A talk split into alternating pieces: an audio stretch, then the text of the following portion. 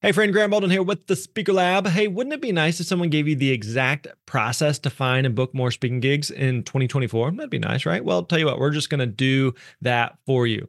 We've created a new 18 page guide based on Dan Irvin's process that helped him actually book over $100,000 in speaking gigs in the past year. Now, Dan is one of our uh, team members here. He's a very successful speaker and also one of our coaches. And so you're going to learn how to get started prospecting, master discovery calls, proposal emails, and so much more. All you got to do is go to thespeakerlab.com slash steps. Again, that's plural, thespeakerlab.com slash steps. We're going to send you that PDF guide right to your inbox. Again, that is thespeakerlab.com slash steps. That's it. That's all you got to do. Go there. Hey, thanks for listening. We appreciate it. You're awesome.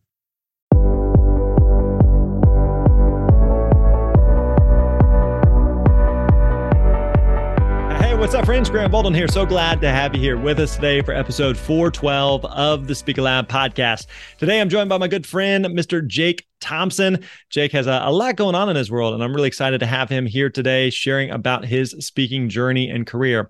Now, the past couple of years have been game changers for Jake's career and speaking business. Since finishing a training program with the Speaker Lab back in 2017, he's put in a ton of sweat equity to get gigs, write a book, and build his brand. His commitment to keeping the momentum, finding opportunities for growth are incredible and have really allowed him to actually triple his income. You name it, he's doing it. But here's the thing he has really narrowed down the topic and the focus. And because of that, he's really built repeat business referrals and consulting opportunities because he knows the problem he solves for his audience and he's consistently bringing that to the stage. During this episode, Jake's going to talk about the evolution of his mental game, how he's managing all the different pieces of his business, including a new role as a fractional executive at a company as their head of performance. He's got insight on the importance of investing in yourself, taking the right risk, and focusing on the process of moving your career forward. His story is a one of a kind and also an example of the incredible opportunities that can exist when you have the right mindset, a defined message, and the desire to level up.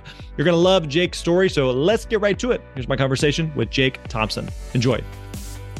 Hey, what's up, friends? Grant Baldwin here. Welcome back to the Speaker Lab podcast. Good to have you here with us today. I'm excited to have a uh, a good friend of mine we've known for I don't know several years now, uh, who's back on episode 205, but he's back to give us kind of an update. Excited to have uh, my man Jake Thompson here. So, Jake, how are you, brother? I'm good, man.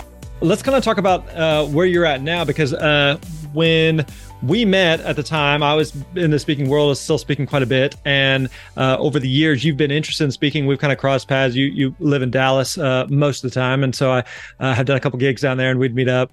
And um, you you know you've reached out a couple times just like hey i'm interested in speaking. And uh, you know we kind of talked that through and kind of like seemed like you kind of dabbled in it. But then a couple years ago like right before covid like okay i'm going all in on this. Covid hits uh slows everything down for a minute. But kind of catch us up like what have the past couple years been like in your speaking business while as far as you're, you're trying to figure out, you know, those early stages of who am I speaking to? What am I speaking about? What's that problem that I'm solving? I'm making some pivots and iterations, but I mean, you're hitting some serious traction now, which we'll, we'll get to, but kind of take, paint us the picture here of what the past couple years have been like. Yeah. So the, the funny part about the past couple years is I invested in and started running down the path, we'll say 2016 after just occasionally groups reaching out to speak. And then 2017 went through your program and it was like, oh, this is the business side.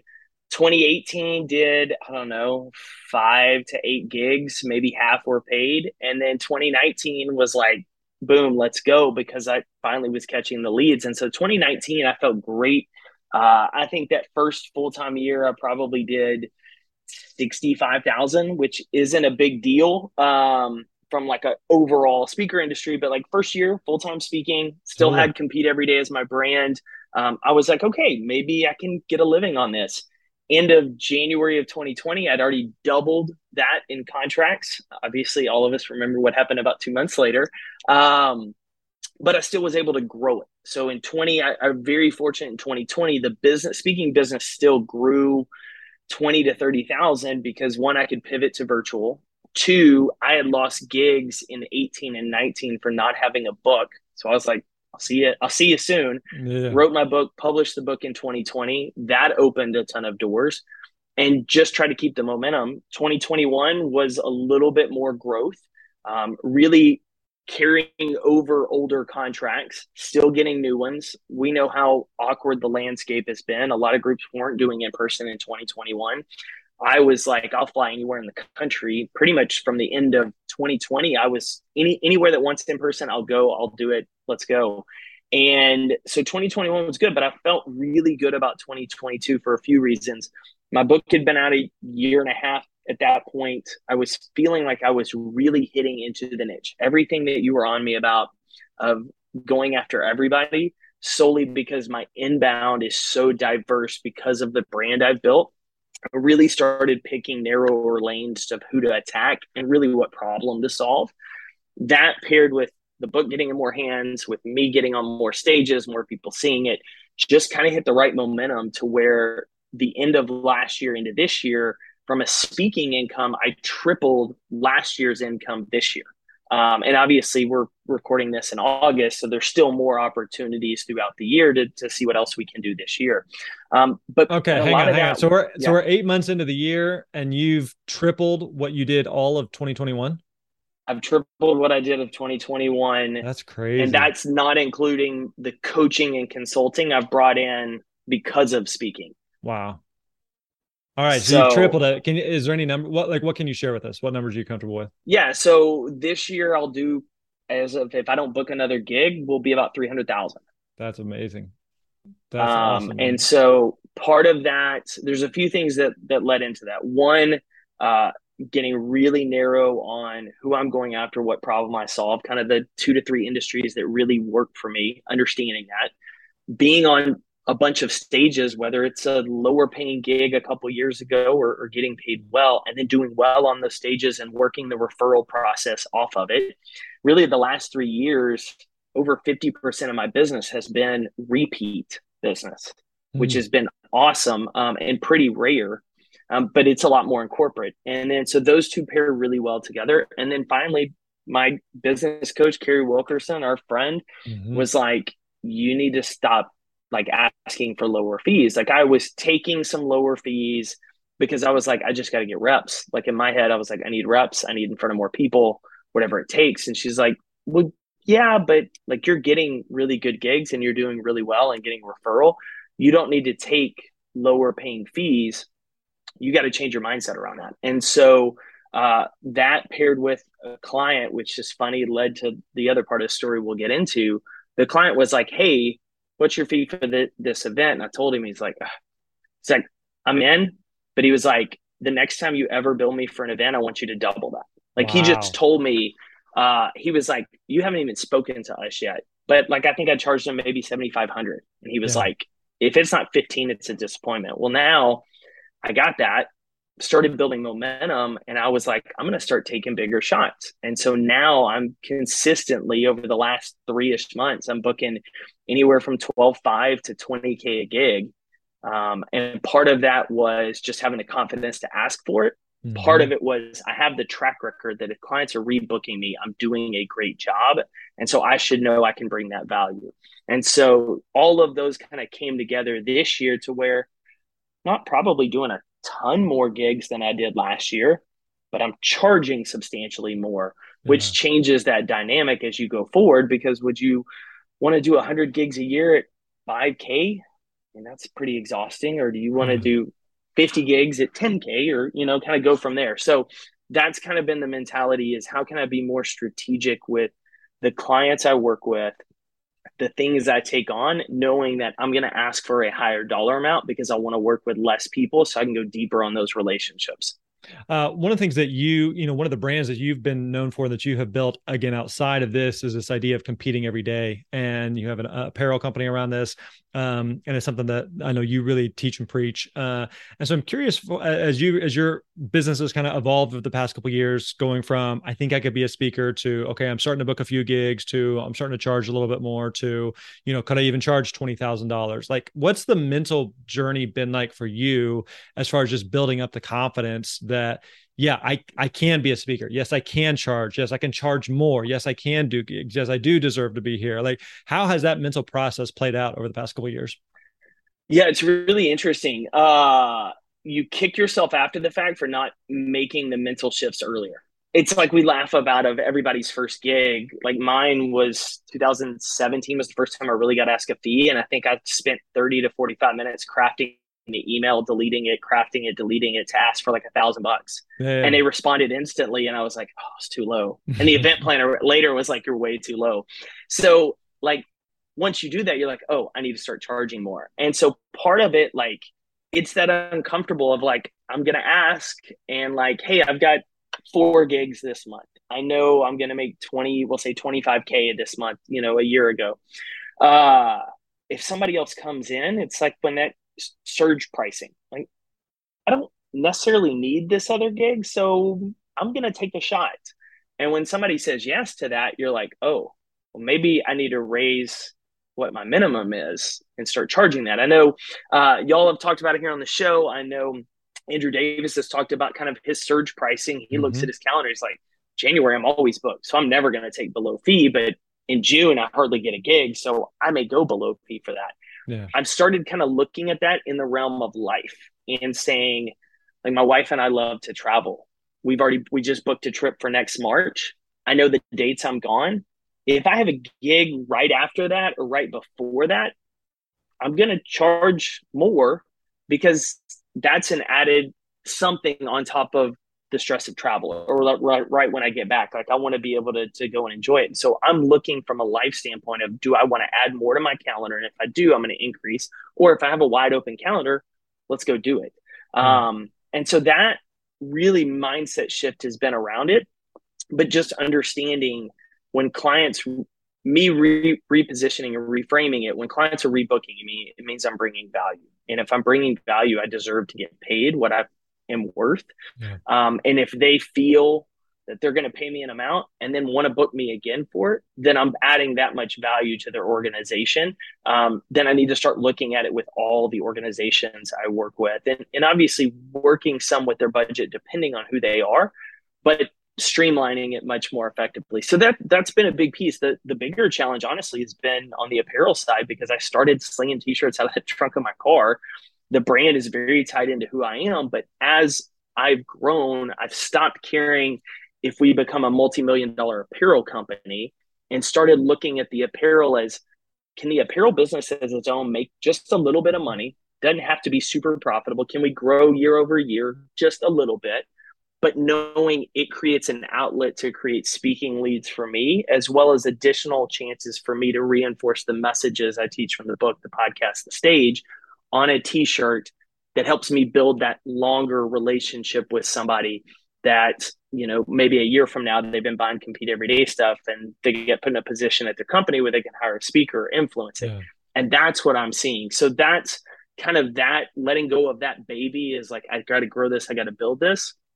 And just saying how can i help people build this competitive mindset in whatever form has really been the biggest shift for me yeah, I want to go back to uh, again 2017 or so. You yep. you jump in with the Speaker Lab. You join one of our programs uh, and and get after it. Uh, and again, fast forward five years, and you've I mean at this point it sounds like you've generated uh, cumulatively maybe close to a million dollars um, in speaking fees, consulting, coaching, um, yep. which is crazy. That's uh, has it has it uh, has that five year journey eh, eh, like did you anticipate that? Has that exceeded your expectations? And then also, I guess, what would you say to someone who's listening who's like, all right, I've been following the Speaker Lab for a while and I'm intrigued and I, I would love to do this. And I wish I would have started five years ago, but here I am today. And so uh, kind of talk us through what, what you would say to them. Yeah. So I, I think I'm still below my expectations uh, because I, I want to be that million a year speaker that's earning it uh, from that keynote and consulting. Um, I've got some cool opportunities where that's very close, I think. Um, but what I would say is, you know, I had an advantage in the fact that I built a brand and a business that was very consumer facing that helped, I would say, have give me somewhat of a platform. Um, but the disadvantage of that is it wasn't the same audience who was going to book me. Yep. And so even though I had people that followed me and a lot of people may look, oh, I'd love to have a brand like that. Most of them at the time when I started speaking weren't the people hiring me. One mm-hmm. person was, one person here, one person there. I think 2017 and 18, I got like maybe three ish gigs, maybe mm-hmm. because of that. And it was less 2000 bucks for fee, but like total. So I, I say that to say like you can look at the where I'm at now and think, oh, must be nice or wish I'd started. But I can tell you like my attitude, and we laughed before we went off air. Like when I went to the lab, it was like, I got to learn this. I'm going to put this in practice and I'm just going to work it and I'm going to work it. I'm going to try this outbound thing and I'm going to start reaching out to folks and I'm going to figure it out and I'm going to fight Grant on that. I need a niche, but I'm still going to do it. And so when I went heavy down that path, it took a while and it takes it. I mean, you hear me like I'm sending out emails and 16, I'm getting a little bit of inbound. 17, I'm sending out tons of emails. 18, I'm not really booking much, but I'm sending out tons of emails, yeah. building relationships. 19, I start to get a little bit. 20 looks really good. Then COVID hit. But I already had some of those relationships. So I just kept the conversations going. I have groups now that, I mean, some of them have like tried to book for a couple of years. Mm-hmm. And we've just had ongoing where I haven't gotten the gig. And so we're still in talks. Hey, we talked for next year. We don't think it's fit for this year, but let's look at next year. Just keep working it. So for someone sitting on the sidelines, like, what is the goal for you? Like me, I've got very specific targets, but the best way to do is get in and start working the system and, and understand everything y'all are teaching is 100% applicable and works. There's no timeline because the timeline varies on how good are you at communicating what problem you solve to the right audience how consistent are you at not only learning the work but doing the outbound and getting on stages and getting reps and being willing as we all have to look a little bit foolish on stage on your first gig that you're nervous about?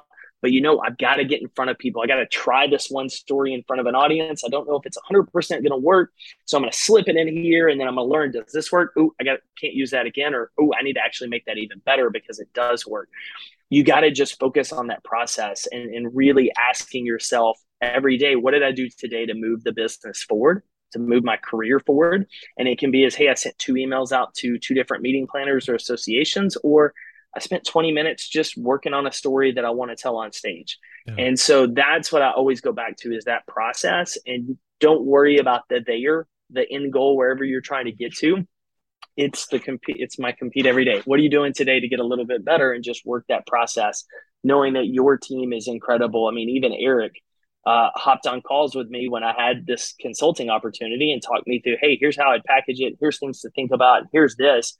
It, there's just so much information that people who don't take action and don't ask are completely leaving on the table and that leaves you in a bad position later because you're like oh i wish i'd started five years ago and then in five more years, you're like, oh, I wish I'd started five years ago mm-hmm. or 10 years ago instead of saying, hey, everybody's starting to open back up, even though it's kind of a recession. Groups are having events. People are excited to be back in person. Like, this is a great opportunity to get reps and really start to build that career.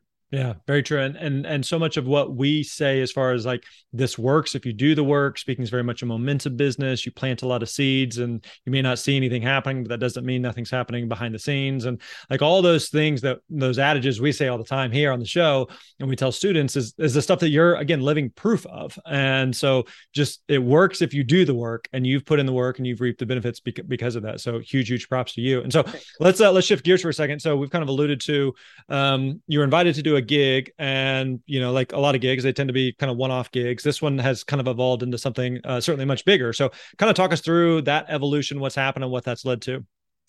Yeah so most of my work as a speaker has been go in do a keynote occasionally do a workshop or a breakout that's it. We're the mercenaries. We come in we deliver the value we leave.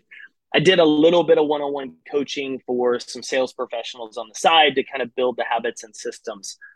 October, I get booked to do a keynote uh, in South Florida with a group. And after the event, the CEO pulls me aside and was like, I want you to do more of that with us. And I was like, like another keynote. He's like, no, no, no. I want you to coach me and I want you to coach our team on these things you're talking about.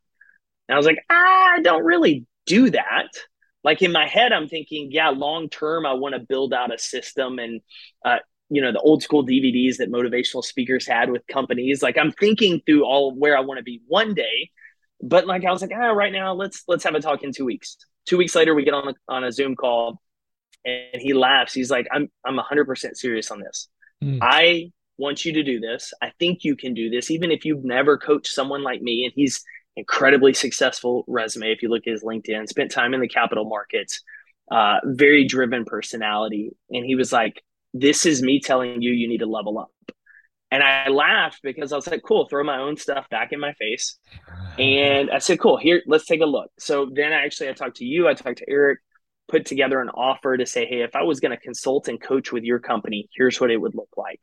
And so we started that arrangement in January. I would go spend two days on site with their team. I would do small group, essentially breakouts and workshops, teaching them uh, habits, teaching them mental performance, teaching them compet- how to build this competitive attitude and mindset in your daily processes. And about three ish months in, he starts casually recruiting me. And I kind of laugh. I say, you know, one, you can't afford me uh, because in my head, I'm like, this is where I'm going with speaking right now. This is what I'm yeah. doing. Like, I got the momentum. And he's like, let's let's have the conversation. So we had it for about three months and he came back with an offer to be a fractional executive. So essentially, their head of performance, and I'll be in charge of KPIs and coaching their team. In addition to, I still keep all my speaking opportunities and gigs. He said, still run, compete every day, still go speak. Just come into the office a couple days a week. And then eventually, if this works long term, we'd love for you to be based out of South Florida where we are. So it's a little bit easier um, and less travel. And so we went back and forth, talked to my wife. The the revenue level was too much to say no to at the time, um, mainly because it created an opportunity to speed up our long term goals. Um, but additionally, in my head, I saw it as kind of a, a no lose. We got a six to eight month courting phase to say, hey, does this work with me being in house with your team and still going out and speaking? Does if as the company is continuing to grow, if I am your C suite executive and one of your top two individuals, if we end up taking this company on its current pace from a 10 million a year to a 100 million dollar a year organization and I'm head of performance, how many doors does that open for me on the speaking circuit? Mm. Um, because that's something I don't have. I've never been in a corporate role. I've never been in a C suite. I've always been the entrepreneur building it on my own. So that changes the dynamic of the type of conversations I can have, which further raises what my fee is, as well as who I can get in front of from a conversation standpoint. And we saw it kind of as a test. If it doesn't work, it doesn't work. It's a great learning experience. Um, and so it's giving me a ton of content. So I just started uh, with them as kind of that fractional exec. I'm still traveling once a week, uh, sometimes twice a week to go do keynotes with clients. None of that changes. I just the only thing we have an agreement on is a non-compete with any direct competitors. And so it's kind of fun. It's it's a really cool opportunity and and the mindset that we talked about earlier has shifted because now I'm even pickier on what gigs I want and what gigs I'll go after because my travel and how much I'm doing is so much more full that I'm charging a higher number. In most cases, I'm not coming off of that uh, higher number unless it's an opportunity where I'm like, hey, we could build something long term here because I just don't really need it at this point. Right. Um, and so I'm I'm incredibly excited about that. But that all became came out of me doing a ton of speaking gigs and trying to get better and working the process and then just getting to a level teaching to where a client was like, Hey, I want you to do this, and then delivering, which is as we know, it's one thing to get the gig, which is a lot of hard work, but then you got to deliver. And so, yeah, that's that's what I go back to on that. That's crazy, man. So again, in summary, there, client you started working with, uh, you know, almost at this point a, a year ago or so, and they say, hey, we're going to keep bringing you back to the point of, hey, can we, you know, hire you, and uh, ultimately being able to kind of have your cake and eat it too. Of I'm going to go deep with this one particular client that's going to help kind of build up my resume and give me some credibility with other potential clients I may work with, but at the same time, I can continue to do, you know, 40, 50, 60 speaking gigs a year. They're cool with that. They're aware of it, and so again, you you really get the best of both worlds. So, what's the downside here of of doing something like this? Yeah, so the, the only downside we actually looked at is would it slow my momentum because it cuts down the amount of stages I'm going to go after, and I'm not going to be on as many. Um, and that's just from an awareness standpoint. However, why do you get on more stages? Well, to get a bigger audience, to command a higher fee, to build bigger, get in front of bigger clients. And I've kind of cut that out because now I have a substantial salary and bonus structure with them as a part-time executive and I'm still not giving up the speaking so I get to keep the momentum so it, it really was a you know, not a, a, really a downside to it other than the just extended travel on the family side as I'm going back and forth. Um, but it's it's kind of the mentality of you know Carrie challenged me of instead of going after 50 gigs a year at 10 to 15 a pop, what if you went after five to 10 and built longer relationships where you could really incorporate change on that I'll keynote your major event, but then let's talk about consulting and implementation because there's nothing more disheartening as a speaker when you go speak at an event or to a company and then there's no follow through. Yeah. Either because they don't know how to or you were just supposed to fire folks up. You want people to change, you want to help them be better. And so this is kind of that opportunity to say, let's figure this out. And if it doesn't work, I mean, it's it's not a big deal. I'm not losing a ton of momentum in a few months. Um, we're still booking and still getting out doing gigs. But if it does work, what could happen? Yeah, it also feels like it's it's almost like a, a laboratory where you can kind of uh, I, mean, I can experiment on some content, I can experiment on working with people and going deep with people, seeing what resonates, and there's probably elements of that that then you can take to help do more coaching consulting uh, in addition to the speaking that you're doing with outside clients. Uh, but this is just a again kind of a laboratory where you can kind of experiment and see what resonates and what works. Yeah, no, and and it's funny. The CEO's actually laughed a few times because he listens to my podcast. He's like, "Did so and so at our company inspire that?" I was like, "100." percent I said, "You know, some of the conversations I've had coaching." So I'm getting content and ideas, and like you said, I'm testing. Let's try this with you. Does this work? Does it not? And it also gives me additional ammo for what else I'm teaching uh, in other places, or eventually that next book. Yeah. So uh, obviously, in this situation, it, it kind of came about organically and and over a period of time. It's not going to be one of those things that you know a first date that all of a sudden is going to turn into this this yep. career opportunity. But for someone who may be in a similar spot of going, I've done some speaking, I've done some consulting, I've done some coaching. Here's one particular client on my radar that uh, maybe I've done a couple of repeat things with. We have a good rapport, good connection. I'd love to do more with them, go deeper in the trenches with them. How would you go about navigating that conversations? You know, what could that look like? Any advice that you would have uh, now that you've kind of gone through it over the past six months or so? Yeah, and, and actually, I've done it with a couple of other clients on a smaller scale, not to where I'll step in fractionally, but built. Hey, I did a keynote. I did another keynote. Hey, let's do a leadership development program with your team over the next eight to 12 months. So it really starts with you got to nail the gig first. So once you have that relationship, then at, then follow up. Don't follow up, ask for give. Hey, of the things we talked about, what are kind of the biggest pain points you're still seeing in your team? Or on the things that we talked about in the keynote, where maybe either you're feeling friction or wanting additional help, get some insight from them of where there are opportunities, and then say, "Oh, that's fantastic. Well, you know, if you're interested, I'd love to talk about maybe how we can extend the life of that 60 minute keynote into a six month working relationship. And I'll take you through X, Y, and Z model to help your team. I mean, that's kind of what I did with one of my construction clients of we did a quarterly lunch and learn because they wanted to go deeper on some of the content with their developing leaders. We did a year of it, recapped it afterwards. Hey, feel like a year was too much for this. And yeah, absolutely. Let's do it next year, but let's do it quarterly and let's just do all classes. So then it increases for me the fee and the touch points with them. But it all goes back to continuing conversations. Most and a lot of speakers, just like a lot of people in sales, we don't follow up. Mm-hmm. Maybe we follow up on the sales side, but we never follow up on the back end to say, "Hey, you know, can I get a, you know, who who would you know in your network that may be a good fit for this?" But on the same side, not even asking the referral or the recommendation or the LinkedIn thumbs up, but hey, there are there additional opportunities in your company? And let's create them together. There's a lot of speakers that, I mean, we don't, most of us, I'll be honest, maybe some of us don't, but when you're first getting going on this, you don't create the curriculum until you have the gig. You know what the client wants, you know what problem they have, you know your content, and then yeah. it said, okay, this is the challenge what would it look like if I made a 12 month program out of it? And then on a smaller budget, if I did a four month program for it. And then you can give them both options and we can create something. So it's all about just asking and getting to the root of it versus, hey, I did the gig. It's great. I'll follow up next year when you have another event or in two years when hopefully you'll book me again.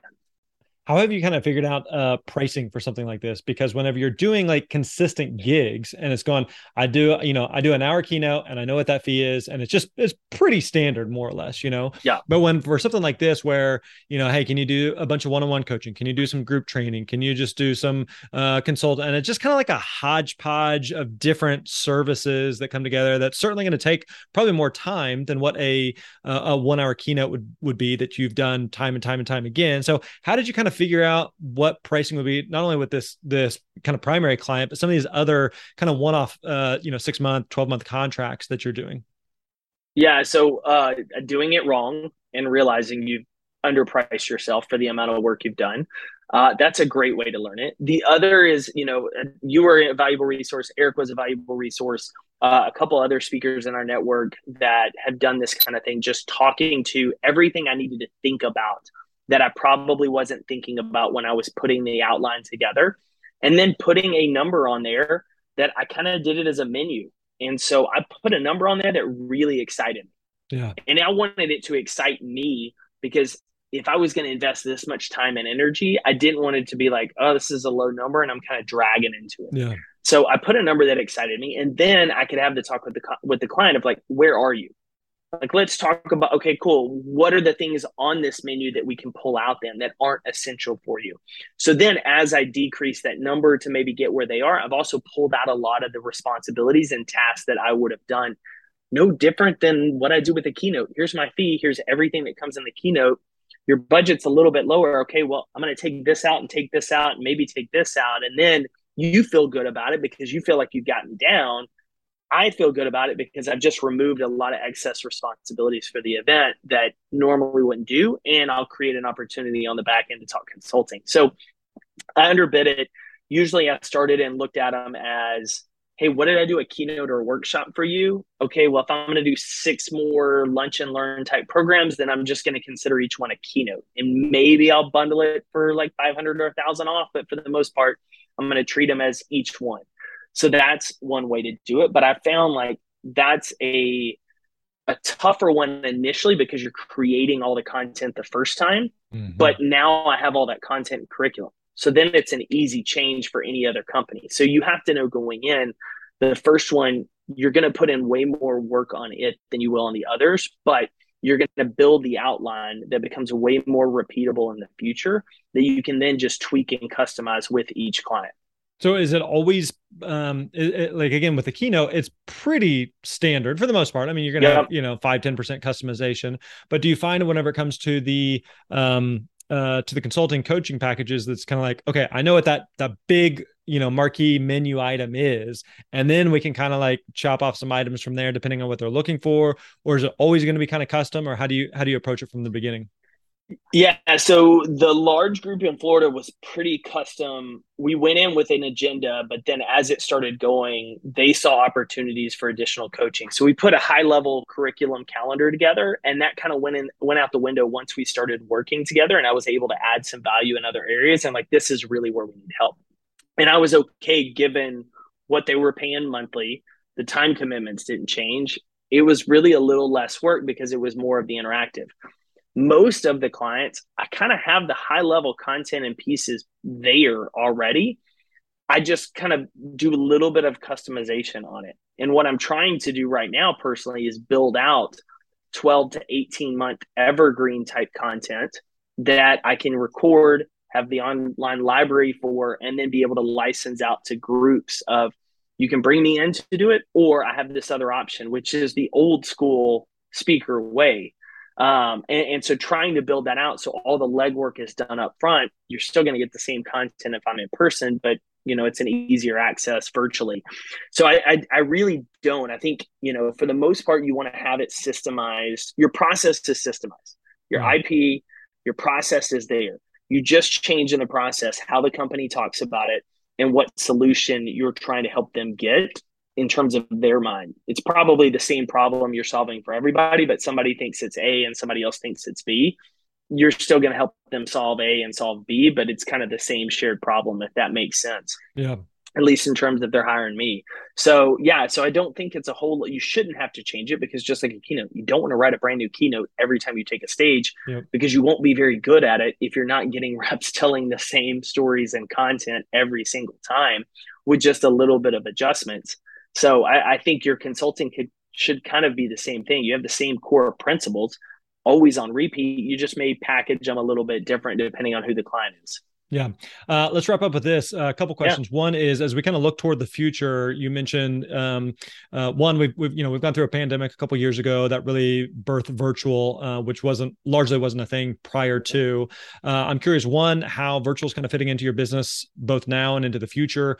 But then two, also as you kind of alluded to, you know, there's been a lot of talk recently about a recession, potential recession. Are we in it? Are we not? Are we going to it? Is it going to be worse? How's it affecting you know company's economy?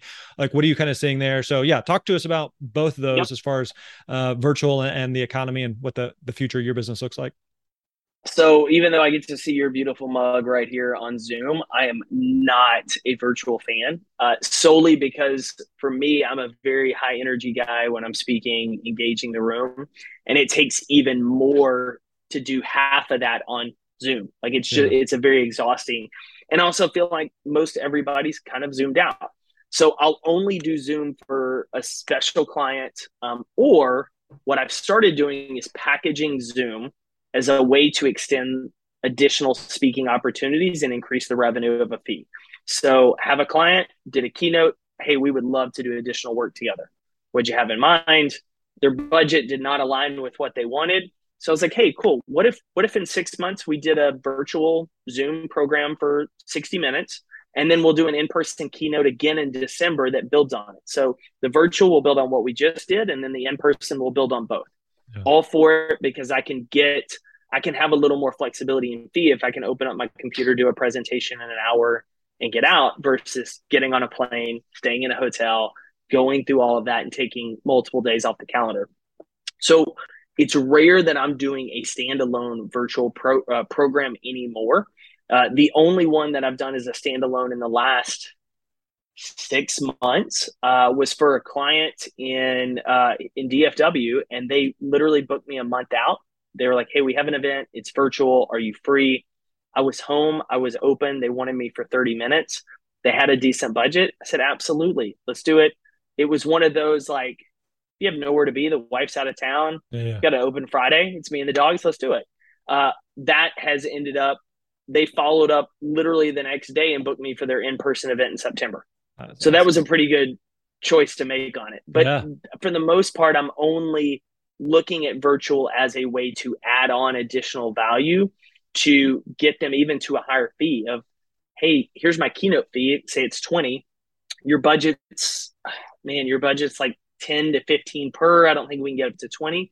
Okay, what if uh what if we did two? What if I did your in person keynote for 60 and say in three months, just to make sure your team is implementing everything we're going to talk about? We'll do a 30 to 45 minute Zoom presentation or a live Q&A. Would that help you find additional budget revenue in your training budget?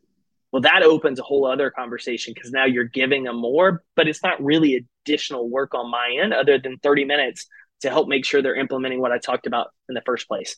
Oh. So that's where I look at it as kind of a menu item to build on. And I know some people they love virtual, they want to stay on it.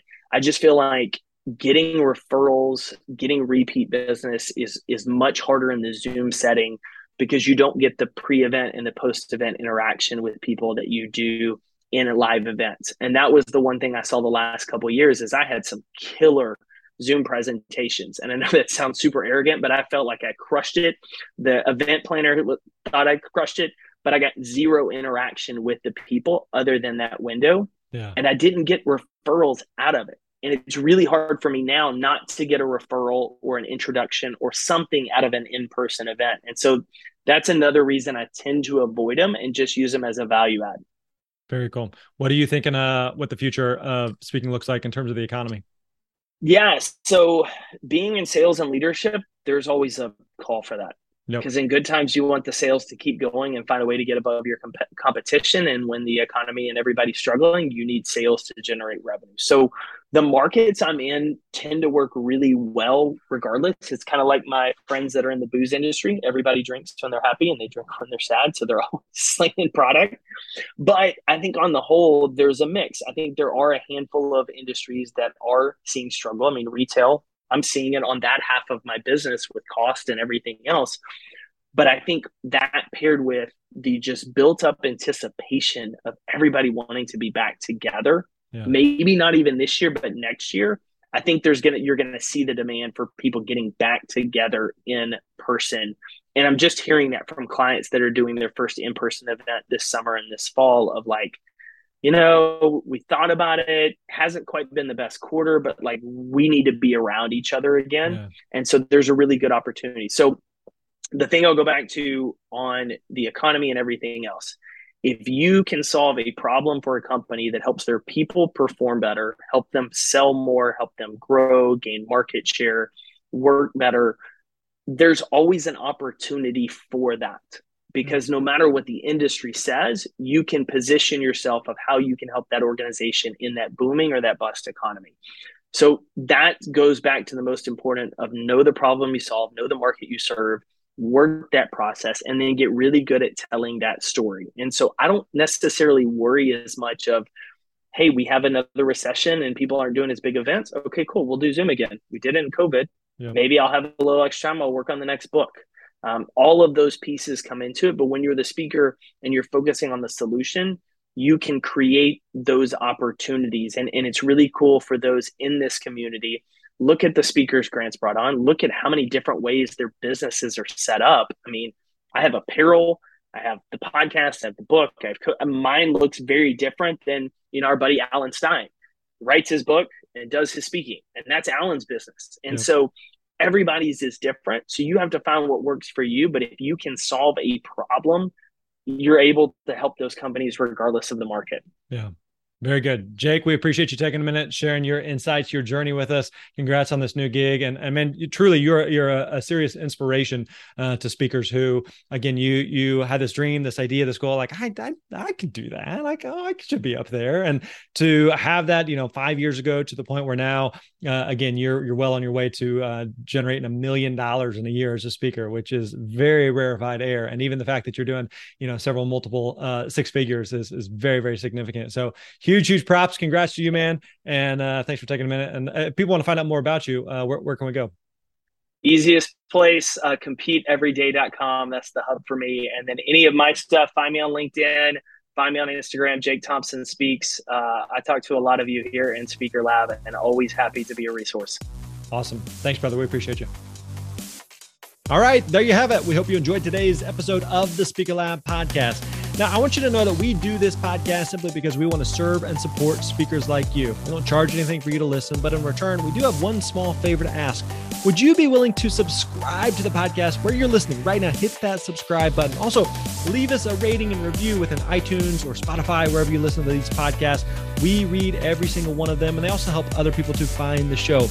Also, if you are looking to take the next step in growing your speaking business, be sure and check out thespeakerlab.com. Again, that is thespeakerlab.com. We got a ton of free resources and tools there, and you can also learn more about the programs that we offer, which include one on one coaching. Our mission here is to help you find the confidence, clarity, and clear path that you need to own your speaking success. So, again, check us out over at thespeakerlab.com. As always, we appreciate you hanging out with us, and we'll catch you next time. You're awesome.